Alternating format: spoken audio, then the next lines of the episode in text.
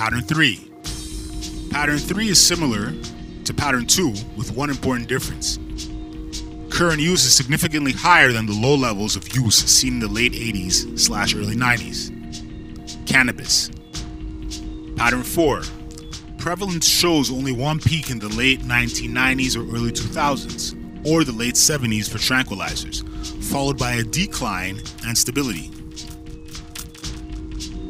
Ecstasy, crack, tranquilizers slash sedatives, not medical. Pattern 5. Prevalence was very low and stable for decades, reaching an all time low in recent years. Heroin.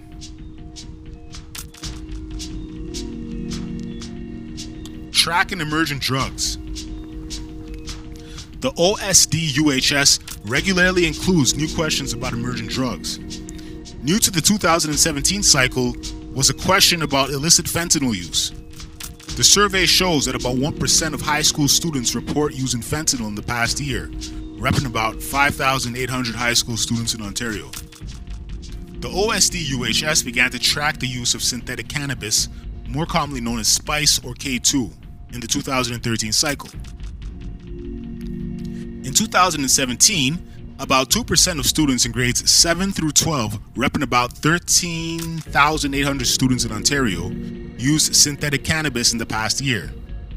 There has been no significant change in use since 2013. The 2017 past year prevalence estimate for mephedrone, which is bath salts, among high school students, which was first tracked in the 2011 cycle, is suppressed due to an extremely low value. Use of this synthetic drug has remained very low and stable since monitoring first began. Thus, there's no evidence that it is measurably diffused into the mainstream student population. Tobacco and alternative smoking devices overview. In 2017, about 7% of students in grades 7 to 12, an estimated 63,800 in Ontario, report smoking cigarettes more than just a few puffs during the past year. About 2% of students, an estimated 2,000, sorry, an estimated 21,300, smoke cigarettes on a daily basis.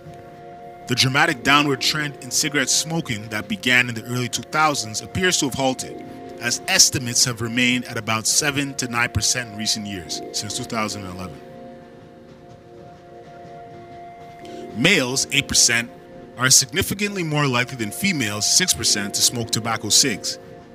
The prevalence of cig smoking significantly increases with grade, reaching 15% among 12 graders.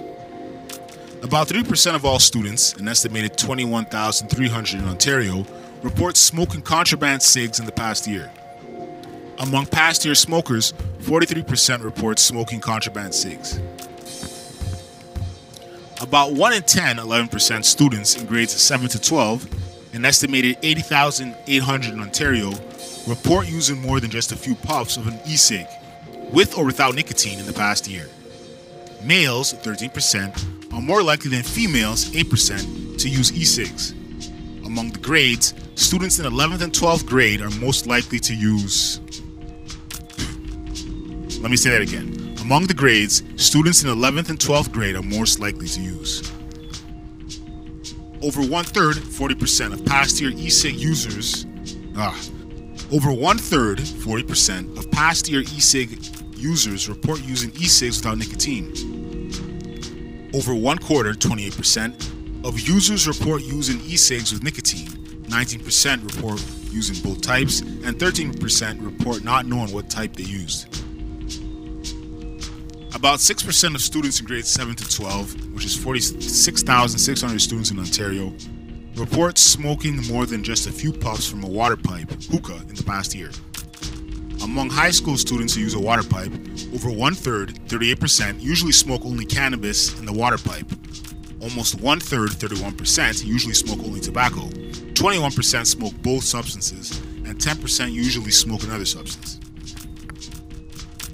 Smokeless tobacco, aka chewing tobacco, dipping tobacco, snuff, is used by about 5% of students in grades 7 to 12, an estimated 40,800 in Ontario, with males 8% more likely to use than females. The most common source of tobacco cigs reported by students who smoke is a friend or family member. The most common source of e-cig reported by users is trying one or borrowing one from a friend. So now, the alcohol overview. In 2017, less than 40 less than half, 43% of all students, an estimated 385,300 in Ontario, report drinking more than just a few sips of alcohol during the past year. While the past year prevalence of drinking did not significantly change since the previous survey in 2015, the current estimate is significantly lower than all other estimates seen since 99. Males, 43%, and females, 42%, are equally likely to drink alcohol.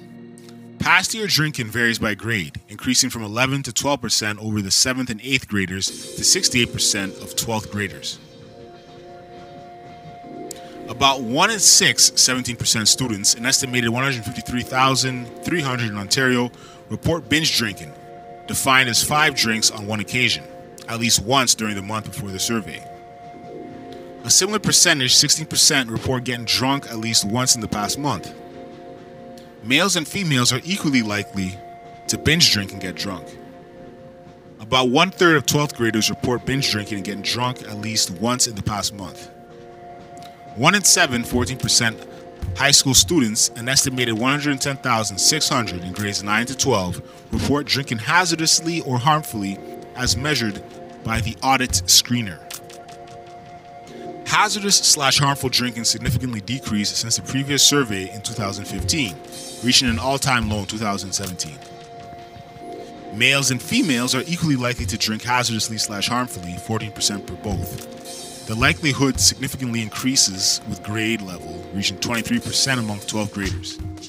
1 in 6, 16% high school students could not remember what happened when they were drinking on at least one occasion during the past year. 1 in 12, 8%, report that they were injured or someone else was injured because of their drinking. So we'll carry on with the alcohol overview in the next episode.